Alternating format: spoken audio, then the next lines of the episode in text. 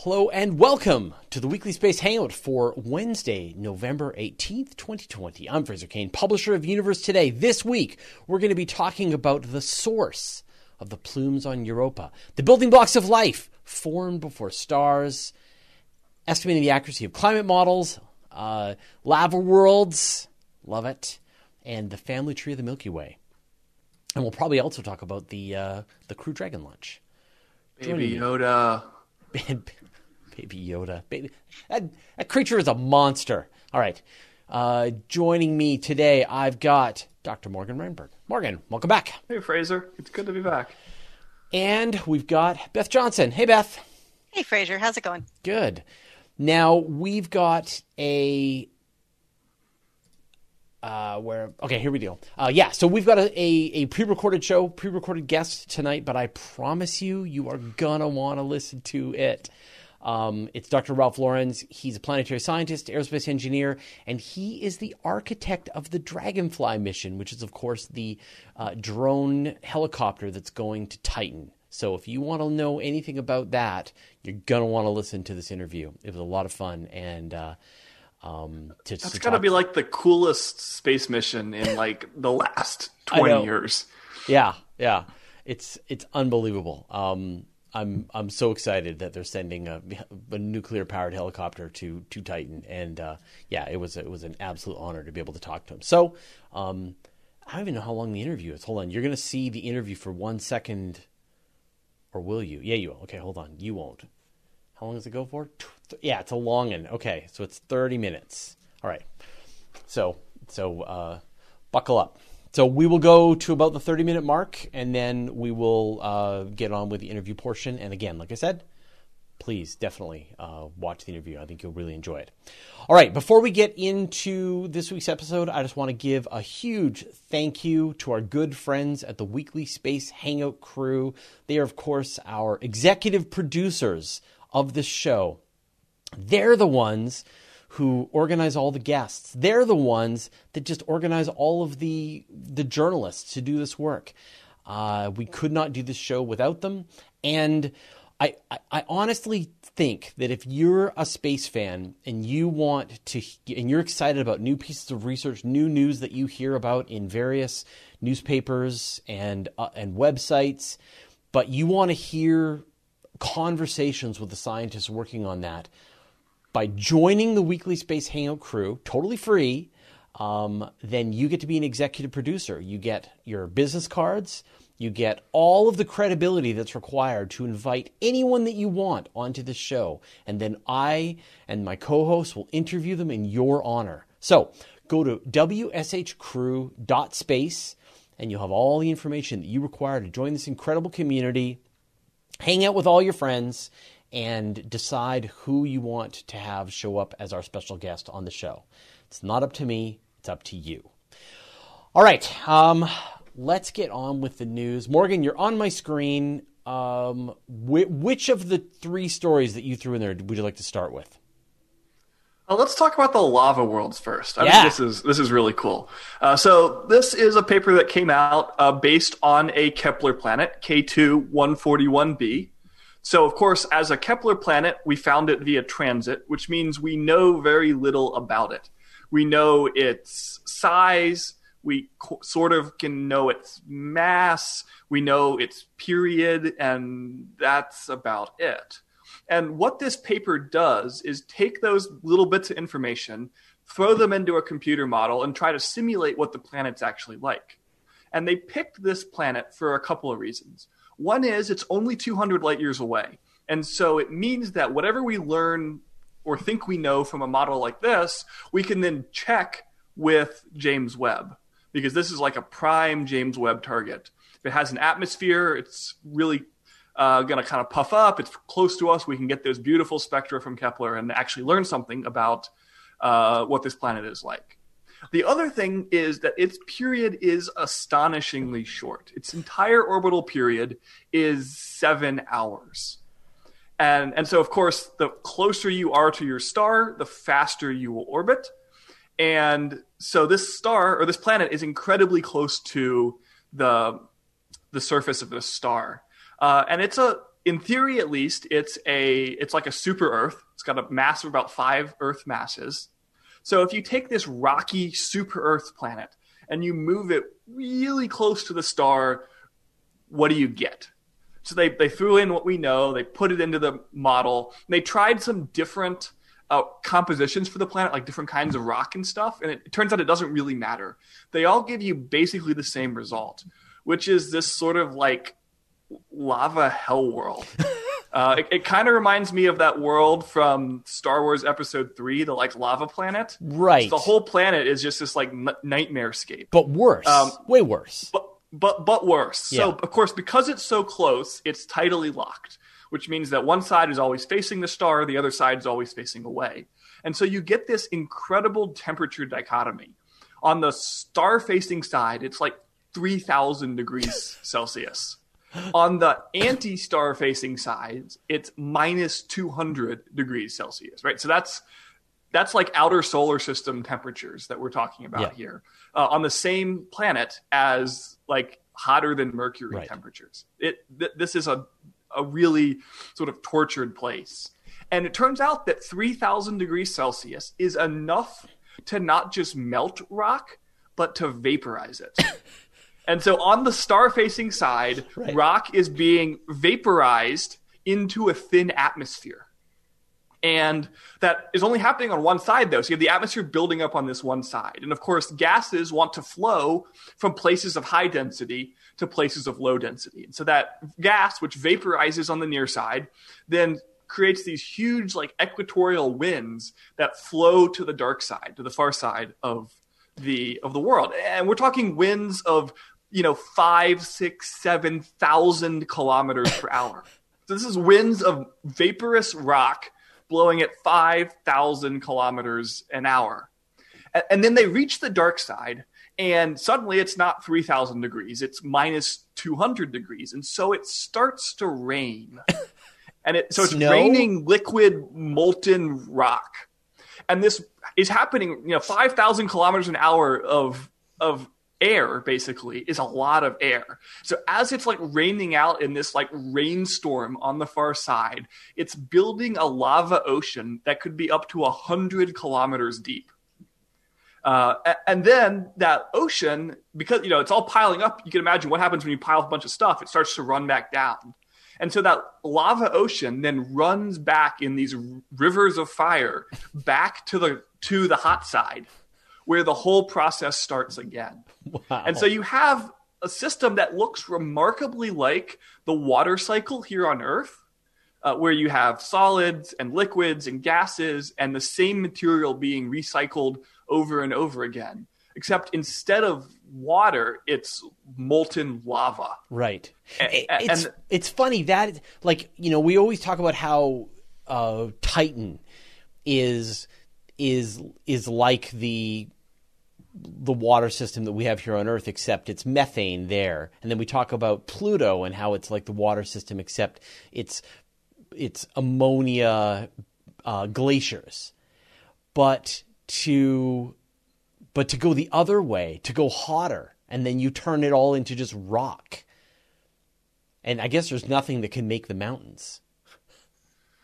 Yeah, I mean, probably there are mountains that are formed on the far side from where the lava has flowed right the other way onto the cool side and is solidifying. And you could imagine sort of it building up this like cup-like, and this is me speculating, you can imagine it building up this sort of like cup-like structure that is even going to sort of help push the lava back towards the hot side because it will f- freeze so rapidly on on the cool side. Wow.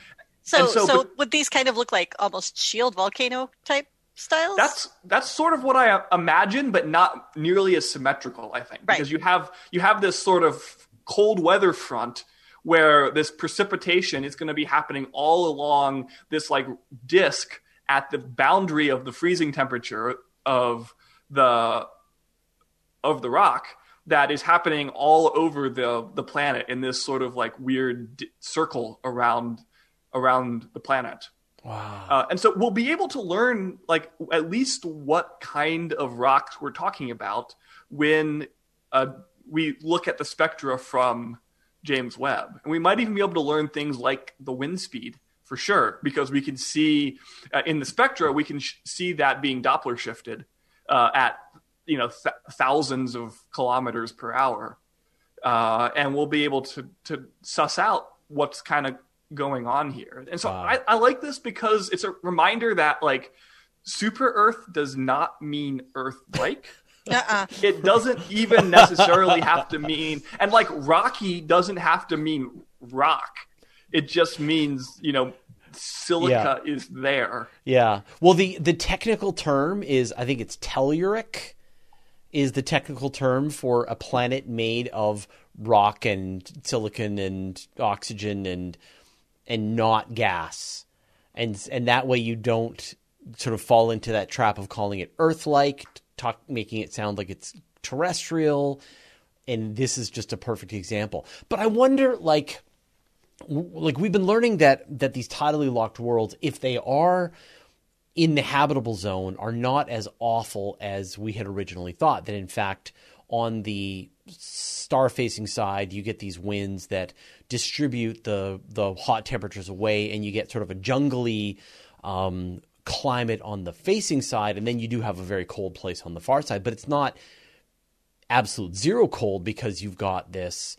Um, You've got these winds right. that are just redistributing temperature. But when you're this close, it's like all of that helps, but it's not enough. It's like putting on sunscreen on the surface of the sun.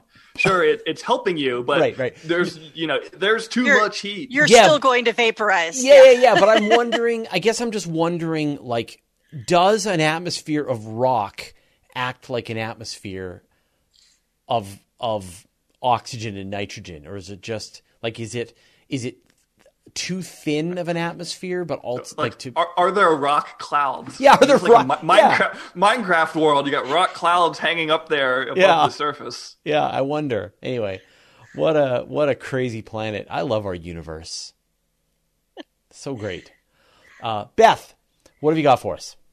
All right, so first up, uh, the first story I have is that potential plume, the potential plumes on Europa could actually come from water in the crust and not just the subsurface ocean. Wow. So it's kind wow. of a it's a mixed bag paper, but there is there is hope at the end. So okay. this this research was published in Geophysical Research Letters.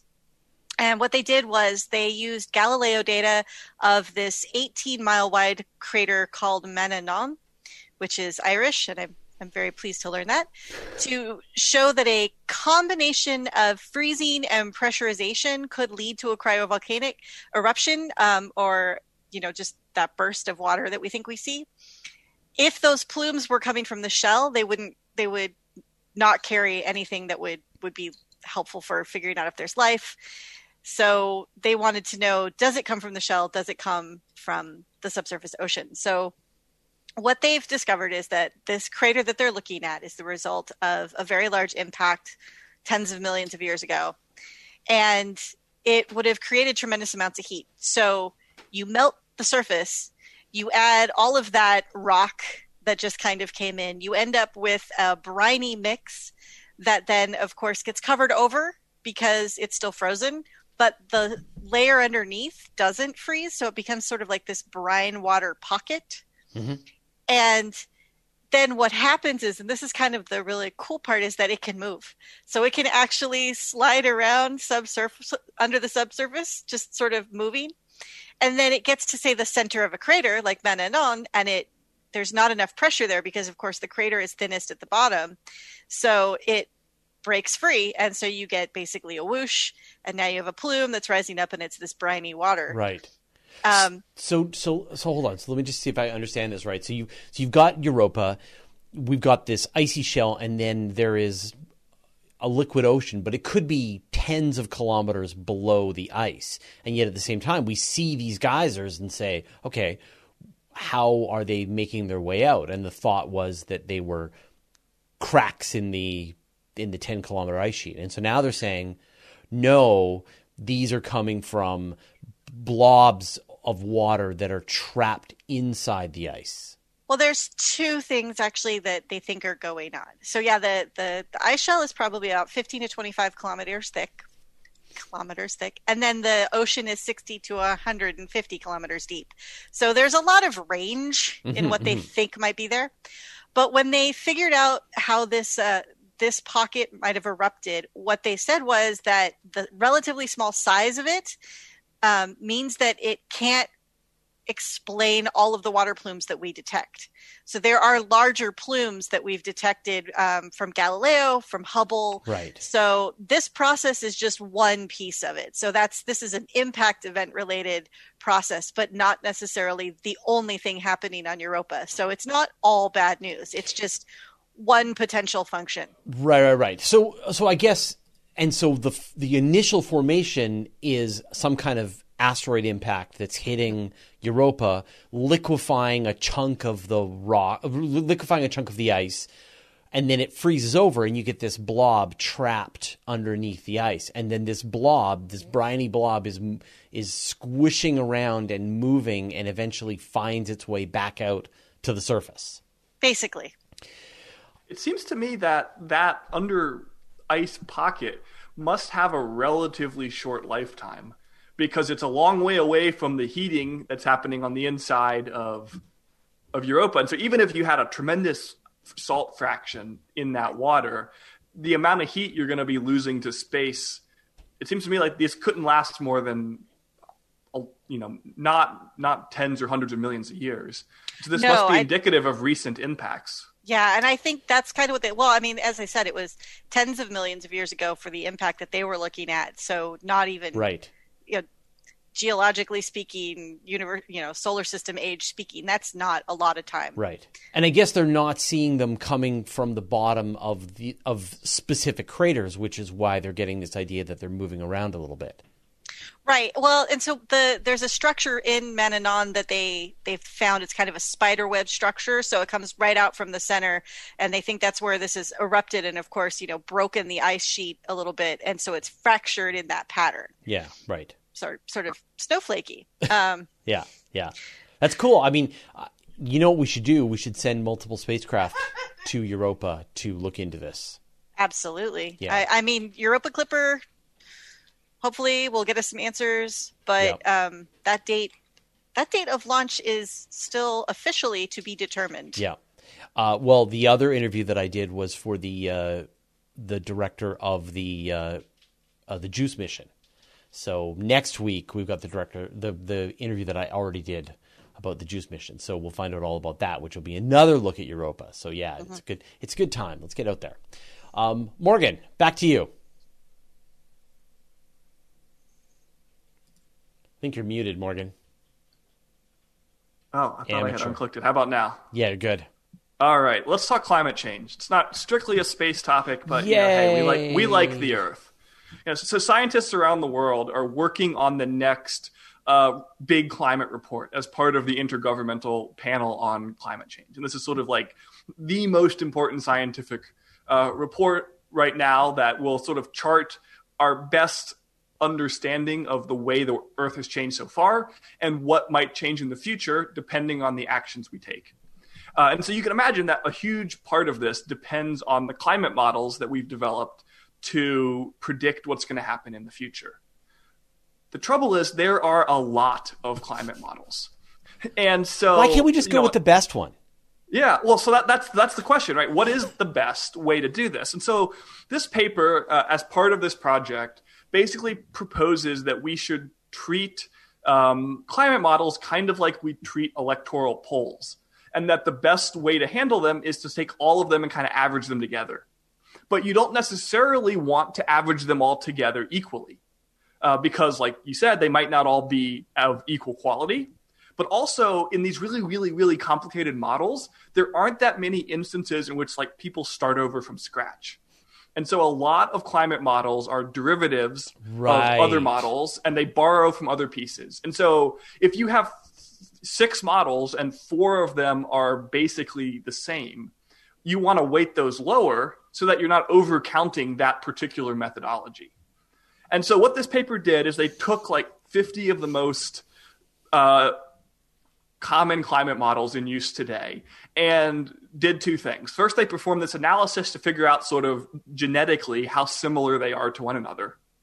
And then they looked at their predictions and compared that to what's actually happened. So, you know, look back a decade and say, okay, these models have predicted X, Y actually happened. How close was X to Y?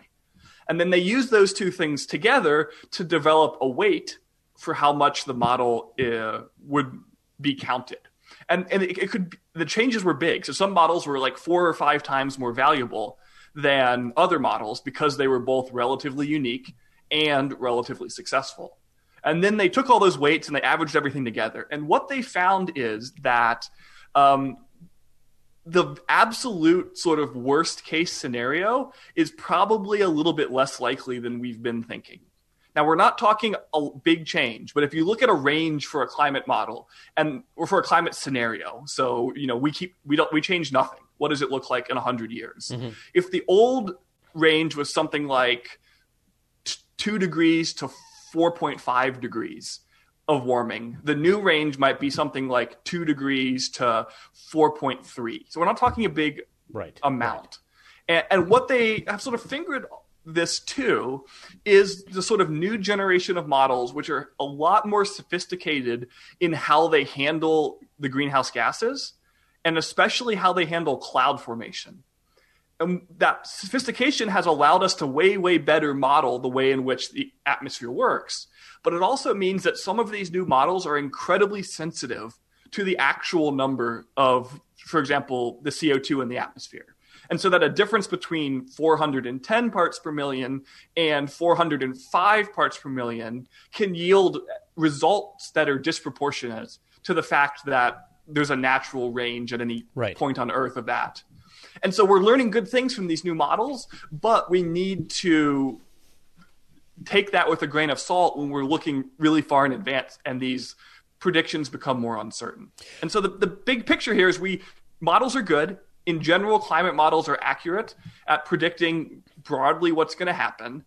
And that by combining them, much like we might combine polls, we can narrow that range of likely scenarios to and not overweight any one right. result. I mean, the thing that's kind of interesting is, is that you can do the math for yourself. You can take the amount of carbon dioxide in the Earth's atmosphere. You can take the temperature of the planet. You can take the amount of sunlight coming in. You can increase the amount of carbon dioxide. And you can pretty roughly predict the temperature of the planet based on whatever amounts of carbon dioxide you want. It's a, it's a fairly simple calculation. What makes it more complicated is, will additional sinks of carbon come online? Will methane traps open up? Will will loss of sea ice change things? Will you get different amounts of cloud, ocean acidification, et cetera, et cetera, et cetera? And, and, and so all of these models are really trying to sort of fine-tune that very rough calculation that is relatively straightforward to do. Again, right. The basic picture of climate change hasn't changed in fifty or sixty years. one hundred, because, one hundred yes, yeah, since since it was first developed. Yeah, but but now that we're actually trying to do something about it, we have these questions that are a lot more specific. What happens if I plant another billion trees? Yeah. What about this form of geoengineering or that form of geoengineering? Yeah. What if we reduce and those the rough models are yeah. right. Those rough models are basically useless to answering those specific questions because they're only affecting one very small part of the equation. Yeah. But because the equations don't necessarily work in a linear fashion, a small change here can have a big effect. And so mm-hmm. having these sophisticated models is important, yeah. but we have to know how to calibrate our expectations about them. And, and I... we're doing a better job in this particular report than in, say, the report that was released four or five years ago. And it, it's funny now, like, I don't know about you, but I've come to rely utterly on my weather forecasts to, and to the hour. Like, yeah. do you remember as a kid them saying it's going to be sunny this weekend and then it rained? Yeah. Or it's going to be raining, you take your umbrella and, and, and it never, there's and never, it never a cloud. And it's beautiful sun. And yeah. those days are over. Right? We're now at the point where you say, where the weather, where I, you know, I want to go for a bike ride and I check, I, I ask the the, uh, the internet when it's going to rain and it says expect rain around two thirty p.m. Yeah. And then I'd be like, okay, yeah. great. I've got I've got three hours to go for my bike ride before the rain begins. And then what do you know? You know, sometime between two and three o'clock, the rain begins. Mm-hmm. So uh, it demonstrates the ability, just the science, how fast the science has progressed in pure weather forecasting. And then they're taking that level of skill and and and calculation and all that, and bringing that to bear on. on this far more complicated long-term issue of just of the climate, but you can see it. It's incredible. Yeah, I and... think I've I think I've mentioned on the show before that if you sort of crunch the numbers, hurricane forecasts today are more accurate five days in advance than they were in nineteen ninety, two days in advance. Yeah. And and that's not some like sea change in how we forecast hurricanes. That's like a, you know, a five percent improvement every year for mm-hmm. twenty years. And those that kind of accuracy is is saving lives. You know, yeah. this year has seen more hurricanes than at any point yeah. in recorded history. Yeah, five and days yet, tells you when to evacuate which places. Right, the risk of dying in a hurricane today is lower than it's ever been because we can say, yes, on this side of the highway you should evacuate, and on this side of the highway don't. That way we don't crush the the capacity of the road, and we can make these determinations. Yeah. And now we want to take that and expand it to a yeah. whole whole planet. And and you can see that that there are these these moments where you're saying, okay, let's not let's not get to the point where the the methane starts to bubble, the methane hydrates start to bubble up, or let's not lose the the the pole ice cap in the wintertime, which is kind of, I think, kind of lost. But anyway, let's minimize the amount of loss from et cetera, et cetera, et cetera. That each one of these these major events that we can delay gives us a chance to to minimize the overall disruption down the road. And I think it's it's it's great to see these models coming together and the skill. I mean, unfortunately, the sort of the ter- the the terrible thing is is just that they've got all this data now that they can put against their, that they can back check against their models. And every year that goes by, they get more data or more time to check back and see which was accurately correct. But you look at those numbers and you look at twenty sixty, twenty eighty, twenty, you know, twenty-one hundred, and you're seeing temperature increases of four degrees. Like, how can that not be a bad thing? Oh, anyway. All right. Uh, well, I think we actually are kind of, we've run out of time because the, the interview, I apologize, is so long. I thought it was going to be really short, like a more fifteen minute interview, but actually it's fairly long. So um, let's wrap this up. Give uh, Morgan and Beth a chance to enjoy the rest of their evening. Uh, Morgan, you're on my screen right now. What are you working on? Uh, we're still open. Uh, once in a while at the Fort Worth Museum of Science and History. We're open on weekends for now. Uh, and of course, we're monitoring the COVID situation in, in Texas uh, carefully, but we've got still have a, a great climate change exhibition uh, that I put together uh, in the last year up for the rest of the year. So I encourage you to come down and see some of the tools that we're using to, to make those uh, predictions and forecasts. Uh, and of course, you can always find me on my website, morgan rehnberg dot com. And you did that, you worked on that uh, lava story. I did, yes. Video. We, uh, at SciShow Space, uh, youtube.com slash SciSpace, you can learn even more about awesome. the awesome lava world. Yeah, remember, when you're seeing SciShow Space, a lot of the times it's Morgan talking to you through one of the presenters. Um, all right, Beth. Uh, tonight we have SETI Talks um, starting in about an hour and twenty minutes. Uh, we are doing a talk on life on Venus, and we have Doctor Uh, Clara Sousa Silva, who is also known as Doctor Phosphine, and uh, David Grinspoon. So they're going to be debating the phosphine discovery and, and everything that kind of goes along with that and explaining how it works. And that's so crazy. I'm that's amazing that, that that's happening. Yeah. Um, I, you know, kudos to... to you and the whole SETI Institute team for doing such an incredible job of the outreach from the SETI Institute. It's it's amazing. Like the the team that the who headed the discovery of phosphine and one of the most influential scientists working in the field and thinking about Venus and life and the potential of life on Venus, to have these kinds of conversations brought to you in real time that you can talk to them on the SETI Institute. Amazing. That's incredible. You yeah, guys are that's rocking. Probably, probably the one great thing about about COVID has been that everybody knows how to Zoom now. Yeah, I know, I know. Everyone knows how to Zoom. Talks that way. Yeah, everybody's trapped at home and everybody knows how to use Zoom. So fantastic. That's incredible. Uh, if people want to follow more about what you're doing and what the SETI Institute is doing, where should they go? So SETI Institute is SETI Institute pretty much everywhere. Um, stay tuned. We have a TikTok. I'm not going to tell you anything more about that. And uh, I can be found at Planetary Pan pretty much everywhere. Awesome. All right. Um, well, I'm going to say goodbye to my co-host, but everybody else stick around. Like I said, uh, incredible interview coming up. So, and then we'll play that right after that. So uh, thanks, guys. And I'm going to say my goodbye now to the uh, to everybody, and that way I can just shut down the stream once we get to the end of it in about thirty minutes. So thank you to all the moderators. Thanks to our entire community, everybody watching today. We really appreciate having you join us, um, and we will see uh, all of you next week. All right. Stay safe. All right. Stay safe, yeah, everybody. Stay safe. We're, we're almost through this. We can make it. Okay. Here we go. So our guest today is uh, Doctor Ralph Lorenz from the Johns Hopkins Applied Physics Lab. Uh, Doctor Lorenz, welcome to the weekly Space Hangout. Thanks. Good to be here. Uh, so I, the question I always ask, who are you? What do you do? Uh, so I guess when people ask, I call myself a planetary scientist, but I uh, actually trained as an aerospace engineer um, and uh, sort of straddle the two disciplines, uh, which is kind of a, a fun and stimulating Um, area to be.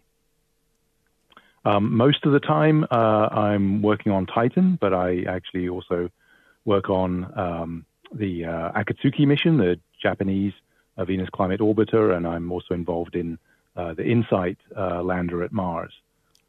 Um, well, we're, we're definitely going to spend a ton of time talking about, about Titan, but it, it is interesting that your work with Akatsuki, it's the only spacecraft at Venus right now during the time that these amazing discoveries in Titan's, oh, sorry, in Venus's atmosphere. Can Akatsuki at all help with the observations of, of phosphine in the atmosphere of, of, of Venus? Can it participate? Un- unfortunately not. Um, yeah. Akatsuki was, was really conceived as sort of a, a weather satellite. I mean, it has several cameras which um, can measure the cloud patterns at different altitudes and and from those measure the winds. Um, it also has a, a lightning detector, uh, but it doesn't have spectrometers, which are you know, one tool for measuring composition. So so it, it um, unfortunately can't help on this particular question. There are some hopes that um, one, or two the, uh, one of the spacecraft flying by Venus on the way to somewhere else, uh, Bepi Colombo, uh, the European spacecraft, may may have some spectroscopic capability that, that could Uh, poke at the question. Um, my candid opinion, um, uh, having you know done some um, extensive research on the sort of history of, of planetary science, is that um, uh, remote uh, spectroscopic detection of of compounds can be can be very hard to be absolutely sure about. Um, and I, I think the the, you know, the gold standard is is for in situ measurements, right. and and there are proposals underway for Um, some possibilities in that direction. Yeah, balloons, uh, landers, things that will actually be able to measure the measure the atmosphere from from inside. Um, okay, well, I just I just wanted to check. Now, now let's switch over to to Titan, which is, as you said, sort of one of the parts of your of the I guess the worlds of the solar system that you've specialized in. Uh, what work have you done with Titan so far? Well, um, Titan is actually what I've spent my entire uh, career working on. Um, I actually started out as a, a young engineer working for the European Space Agency uh, on the Huygens probe right at the very beginning of its development in, in nineteen ninety. Um, and then I did my, my PhD work in the U K um, building one of the, um, the instruments on the Huygens probe, um, the uh, surface science package. There's a little uh, a device on it Um, that uh, actually measured how hard Titan's surface was when we when we landed on it. I actually actually carry a spare spare model of it around on my little keychain as a you know souvenir. There's there's one like this sitting on Titan today, milled from the same billet of titanium and the same uh, pieces of piezoelectric ceramic. Um, there's another one in the uh, in the Science Museum in London if oh, you're wow. if you're so motivated. Um, so it was a real uh, thrill, a real privilege to have the opportunity to be involved in the development of that and to build it. And, and then seven years later, uh, to to see it work for the, you know, the one twentieth of a second it was supposed to work. And the light just timed out. Yeah, yeah, that's um, um, But uh, I, I then got involved in um, planning some of Cassini's observations using its uh, radar instrument. Um, and uh, obviously that uh, was uh, uh, an effort that, uh, that that was, you know, twelve, thirteen, fourteen, fifteen years when you when you account the, you know, the cruise time. Um, so, you know, I, I started faking being a geologist, um, interpreting what we saw in terms of the, the landscape on Titan. But but um, ice instead of rock. Yeah, you have to sort of recalibrate um, uh, in that the landforms look, you know, remarkably similar to what we have on Earth. They're formed with quite different material, though, and, and under different conditions. You know, the, the gravity is, is less, the temperatures are low, the atmosphere is thicker, and yet somehow these effects um, kind of conspire to give us this uh, very similar landscapes, like the, the dunes we found, for example, are the same size and the same shape as the largest dunes you find on Earth. Yeah, it's quite stunning. Very different situations. I mean, I, I can't think of a place that has gone from really total mystery to the level of understanding that we have today. I mean, for the longest time, even with the Voyager spacecraft, they didn't have the capabilities to really peer through the the atmosphere, to the through the cloud deck, and see what was going on down on the surface. It took Cassini and Huygens to to get us that next level of what's going on in on on Titan. We've gone from this completely enshrouded world to this place that has, as you said, a, it's like a it's like a shifted the entire geologic uh, water system. Everything's just shifted one one element, or I don't know, over. So the rocks are made of ice. The water's made of of of uh, like methane, methane, right? The um. Like, it's just, it's so weird. And then it also possibly has a water world underneath that, just like Europa or Enceladus. So it's the whole package. It's, and a thick atmosphere. And it, like, it just goes on and on. It, it, it's got something for everyone. That's, yeah. that's the, um, the the real real takeaway. And it's been, you know, very intellectually stimulating uh, for me to have to um, sort of, you know, touch on all these different disciplines. I mean, I, you know, I kind of got into this wanting to work on spacecraft. And it was almost by accident that I sort of learned some aerodynamics and so on along the way. And and then you get to Titan and you find you need to understand the organic chemistry. And and there was uh, proposals to, um, you know, to have a, a floating capsule that would sail on, on Titan's methane sea. So then you have to become an oceanographer and right. figure out, you know, well, how big are the waves going to be and, yeah. and all that. So, yeah, it's a fascinating, fascinating place. Well, and, and I know that there's also a possible mission in the works. People are considering a submarine to go to to go to Titan. Yeah, I've been been in, involved in that that effort too. Um, yeah. I'd, I'd say that's still a, a bit of a blue skies study at this yeah. point. But um, but you know, you, you think about what would you like to do? What what are the scientific questions? And uh, many of those can be answered quite well with a, a drifting buoy, you know, a capsule that just floats in the wind, and it's kind of romantic, not knowing where you're going to end up exactly. But you know, if you actually want to be sure to profile the depths, you know, is there layering in the seas? Yeah. Then you start needing to consider buoyancy control and propulsion and all these things, and something like a like a submersible. And and I, I think I recall, in fact, I think I saw you gave a presentation talking about how clear the liquid methane is on Titan. That's actually different than attempting to, say, communicate with a submarine on Earth that has to try and get its its signals through the water. Methane's actually not not that bad to try to signal through or peer that, that, down into. That's correct, into. But there's um. There's a sort of uh, funny, funny dimension. I, uh, for many years, um, you know, talking about Titan with, with the media, and I say, what is, you know, what is it like on Titan? You know, how clear is the sea? And and my retort is, well, how clear is water on Earth? You know, it depends, right? There's the Dead Sea is very salty. There are freshwater lakes. There are muddy lakes. There are green places with, you know, algae floating in them. Um, and and I'm sure Titan has some places that are, you know, where the, the liquid is uh, turbid, um, but there are uh, others where it's probably crystal clear. Um, but the, the point you're alluding to specifically is the, the uh, electrical properties um, that um, liquid methane is is in many ways a hydrocarbon, just like uh, oil or gasoline, um, and or like plastic. And these are electrically insulating and therefore uh, transparent to radio waves. Yeah. So in principle, you could communicate with a sub- submarine on Titan um, while it's submerged, um, just as you could on the surface.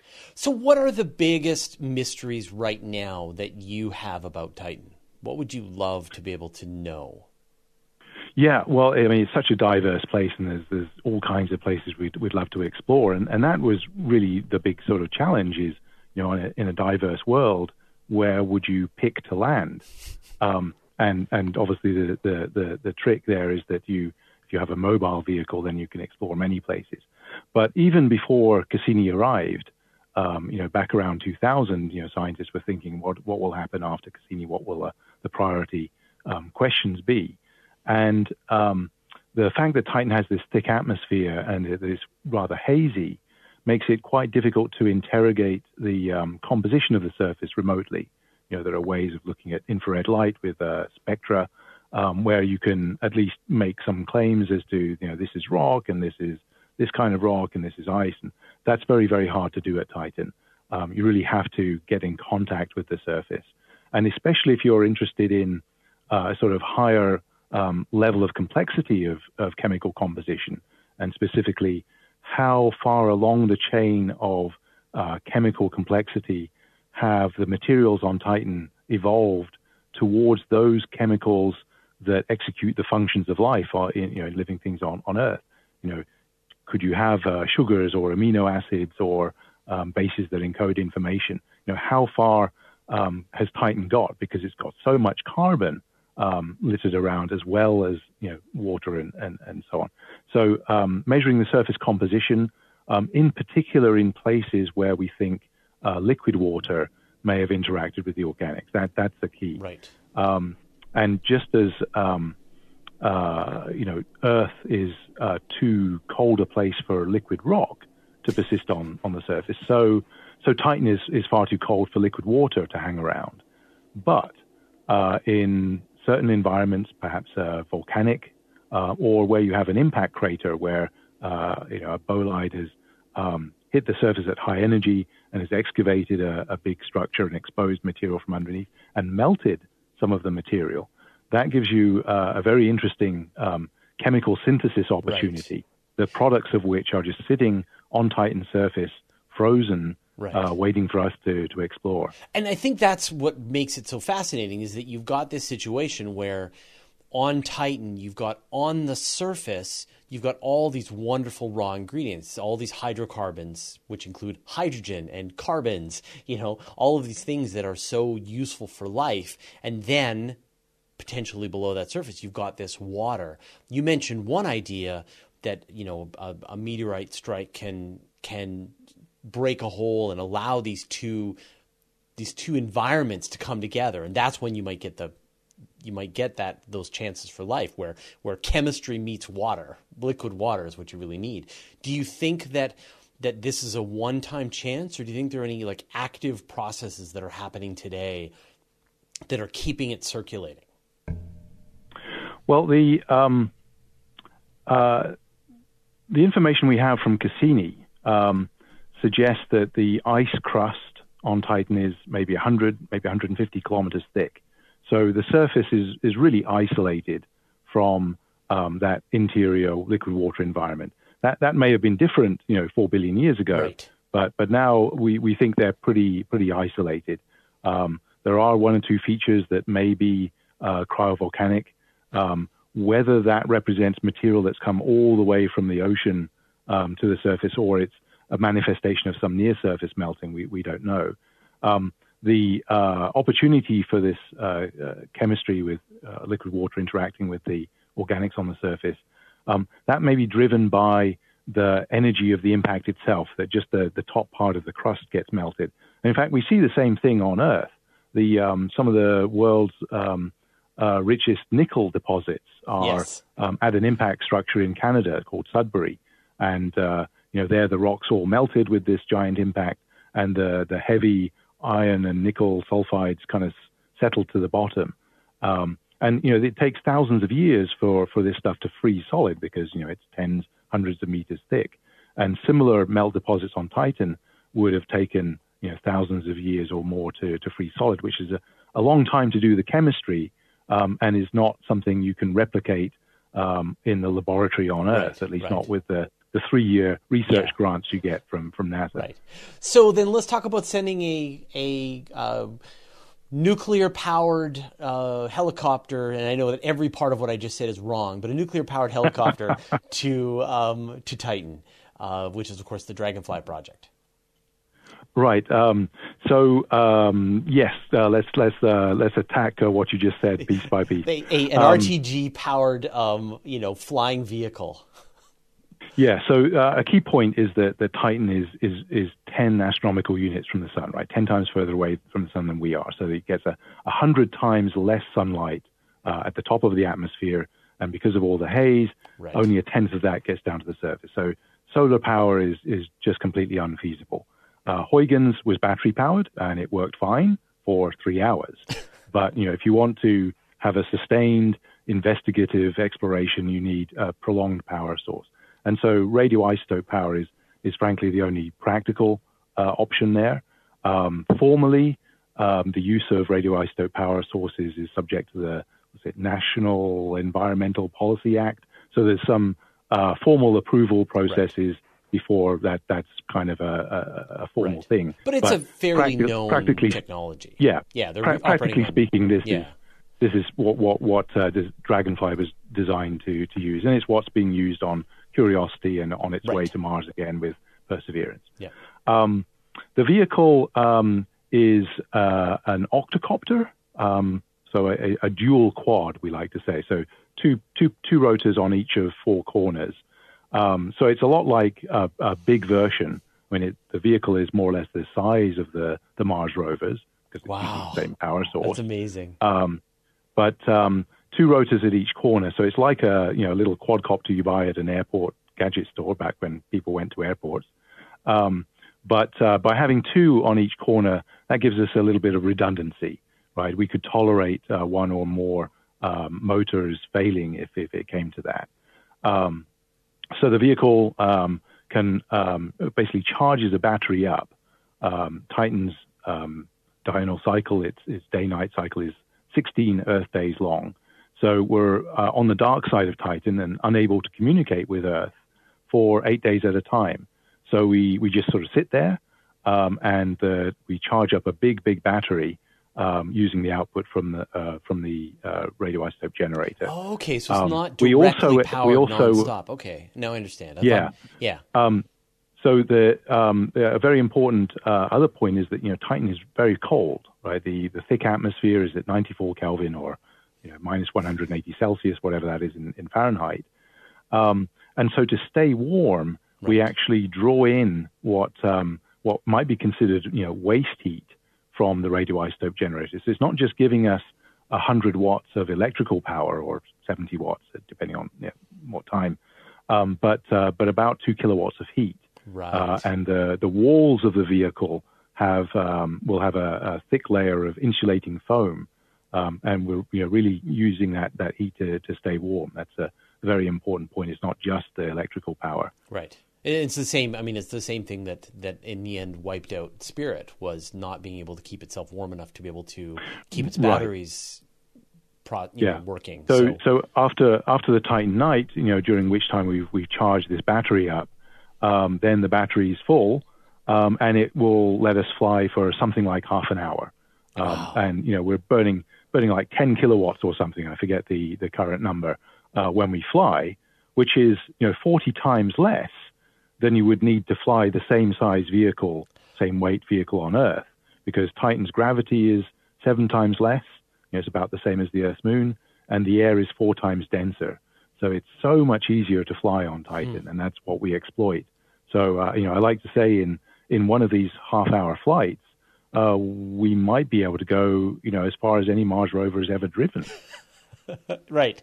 So then, I mean, what is the advantage of of having a vehicle that allows you to make these multi-kilometer science hops?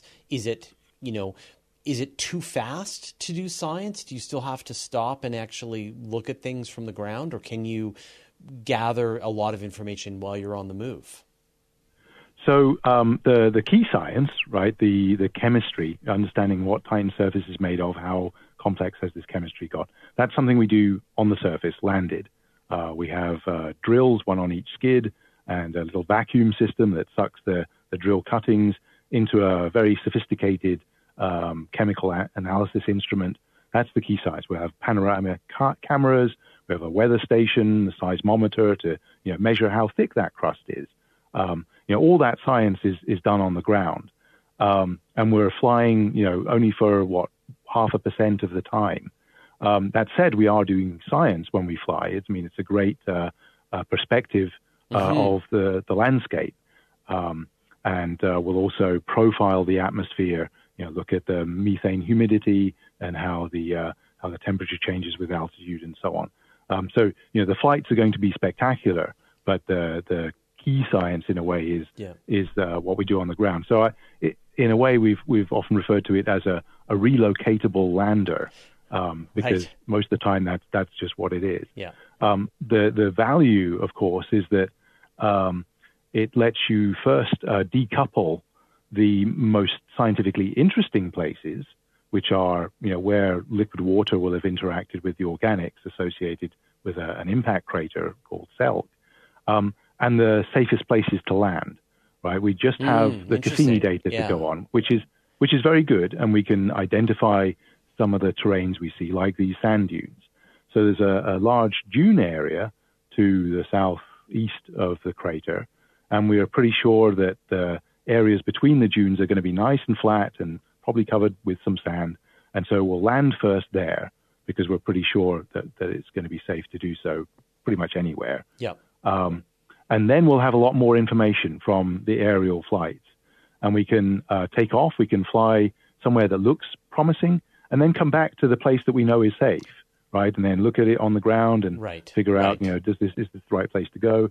And then we can sort of fly out over a third place, scout it out, and come back to the second if we're right. happy with that. We can sort of right. do this leapfrog. And, and I, I would imagine then back at home, the scientists are going to be able to look at all of the, the entire flight and go, you know, marking off interesting targets that would be fascinating to come back and, and take another look at. And so you may find that you're not actually making the distance that you thought you wanted to because there's just too many interesting things to, to look at. Um, yeah, whenever you go on a, a geology field trip, um, you know, there's these, um, you know, these two sort of two factions. There's the people that, you know, want to walk fast and get as far as possible. Yep. And there's the ones that are like looking at every little rock and learning everything they can about it. And yeah, that, that will be an interesting dynamic tension to resolve. Yeah. I'm sure there'll be I, robust it, debates about that. It's funny. My, my wife is a is a nature photographer, and she focuses on, on insects. And so when we were first uh, hanging out, uh, we would go for one. She was like, "Let's go for a walk." And so we went for a walk, and I was like, "Yeah, that. Like, let's go. We're walking." And she's like, "No, no, no, no, no. That's not how I walk. We we stop and we explore the every leaf of every branch of every plant to look for the insects to find them, because they're just going to be they're going to be right there. Everything is going to be fascinating if you're willing to look." Um, With the with Curiosity, I mean, a lot was done in choosing the landing site to give Curiosity. You know, the, it's, it went to Mount Sharp, and it's going to be going up this landscape that is sort of like this natural museum exhibit where you can go through all these different layers and see back through the history of time on on Mars. How much work has gone into the landing site for for the, the Dragonfly? Is it Is it like, because you have this mobility, does it become less urgent and you then can have like, you know, like a lot of different landing sites? I'm, I'd be interested to know sort of how that process, have, have you decided the final landing site, or is it easier or more complicated? In in some senses, the, the process is, is easier um, because we uh, were given by NASA, in fact, the, the this sort of overarching goal of assessing habitability and um, the organic chemistry. And um when we looked at the range of um, accessible sites, you know, you have to, um, you know, land during daylight and things like that. Um, it, one, one, one scientifically uh, appealing site just, just leapt out at us, and it's the impact crater Selk. It's a relatively fresh structure where we can see evidence of uh, water, ice material exposed, um, and it has you know dunes nearby that, that will be safe to land. That, and, and at the scale of the data we have from Cassini, that's kind of all we need to know. There really wasn't a competing um, landing site that right. uh, you know that we we had much debate about. It was like, oh yeah, that looks great. Let's go do that. Um, now you know on the smaller scale, once we get there, um, yeah, there are probably going to be you know outcrops of you know icy material perhaps among the dunes, and we won't need to go all the way to the the crater. Um, you know, we'll know much, so much more yeah. when we get there. But at some level, t- all of Titan's going to be interesting because yeah. we, we just haven't accessed um, that, that that world with the sort of instrumentation that we can take with us and, on a new mission. And there's no way you could get anywhere near the, the poles? One can never say never. Right. Um, so uh, our our basic plan is that we will make one flight um, every other Titan day, so roughly once a month. And we can, um, you know, we can fly, maybe it's twenty kilometers, right. you know, that, that's still under, under revision. But if you do this leapfrog thing, then, you know, twenty, twenty-four kilometers is sort of two steps forward, one step back is, is eight kilometers for formal advance. So right. You, you right. can do the math. Yeah. In three years, that's thirty-six months, that's thirty-six times eight, that's a few hundred kilometers. Right. But, um, But the, the, the seas uh, at Titan's North Pole are several thousand kilometers yes. away. Um, and, and they're in winter darkness when, when we arrive. Uh, and we can't see them from Earth, so we couldn't communicate directly. So um, I think it's, it's unrealistic that right. um, in our nominal plan uh, that we would go all the way to the, the seas. Now, and, and that's why you're thinking be... about a submarine. yeah, so... You know, there's almost no platform, no vehicle that you can imagine that actually wouldn't make sense on Titan somewhere. Yeah. You know, there are places where a rover with treads would make sense, but there's other places where that might get stuck. And there's, you know, balloons would be great for some places and seasons, um, submarines for, for others. Yeah. Um, it's a whole, whole different set of questions. Yeah. Um, we will only see a, a, a region with Dragonfly. I mean, we'll get spectacular views over tens of kilometers, kind of airplane window views, and we'll sample the surface at perhaps dozens of locations. But that doesn't go anywhere near um, addressing the, the full spectrum of Titan's diversity. It's like saying, you know, to a first order, uh, we can explore all of Maryland or Massachusetts or something. But does that tell us what planet Earth is like? Not completely. um, you know, there's still a, a very important role um, to map Titan Uh, fully from orbit. Uh, you know, Cassini was just flying by and got these kind of strips. Uh, we've only seen maybe half of its surface uh, with any um, use, geologically useful resolution. And we could, with the right uh, instrumentation, do do far more, be- far better th- than that. You know, you look at Mars exploration. Um, you know, uh, Mariner nine in nineteen seventy mapped at a few hundred meters resolution, but you know now we have cameras that are imaging, you know, things this big, and you see so much more yeah, at that yeah. level of detail. And and Venus, you know, mapped by by Magellan um, in the early nineties, was only mapped as well as Mariner nine mapped Mars. Yeah, it's still so you know like Venus has a lot of catching of up to do. Hundreds of and, meters and, in, and and Titan has a lot yeah, of catching up to do yeah. as well. I, I can't believe that we you know we really just have like literally one picture of the surface of Titan from Huygens. And um, we had no no right to expect that, by the way. I mean, um, yeah, we, yeah. we I mean, when we were designing Huygens, we had no idea what we were going to land in. It might have been uh, a sea of liquid me- methane. It might have been, um, you know, sand dunes. It turned out to be a stream bed, and perhaps one of the most interesting uh, landscapes we, we could have seen at that, that scale. Um, or the parachute might have just draped on, on top of the camera. We, we wouldn't have seen anything. We were... We were very fortunate. Yeah, yeah, but I can't. I and so in another decade and a half, two decades, we'll see some more pictures from the surface of Titan. I, I can't wait. And uh, uh, and a lot more pictures and a lot better quality. Oh yeah, yeah, um, it'll be yeah, it's going to be tremendous. Yeah. Well, uh, Ralph, thank you so much for taking the time to chat with us today. If people want to follow on uh, your work and the mission, where should they go? Yeah, so um, we have a great website. Um, it's uh, dragonfly dot j h u a p l dot e d u. Um, and if you Google me, you can find me and, and find out about my books on Titan and Cassini Fantastic. And other things. Wonderful. Well, thank you so much for taking the time to chat with us today, and, and good luck. And uh, I'm glad that that this is, this mission is going to be happening. I cannot wait. It's it's thrilling. It's great. Yeah. Right. Thanks a lot, Fraser. Take care. Have a good one.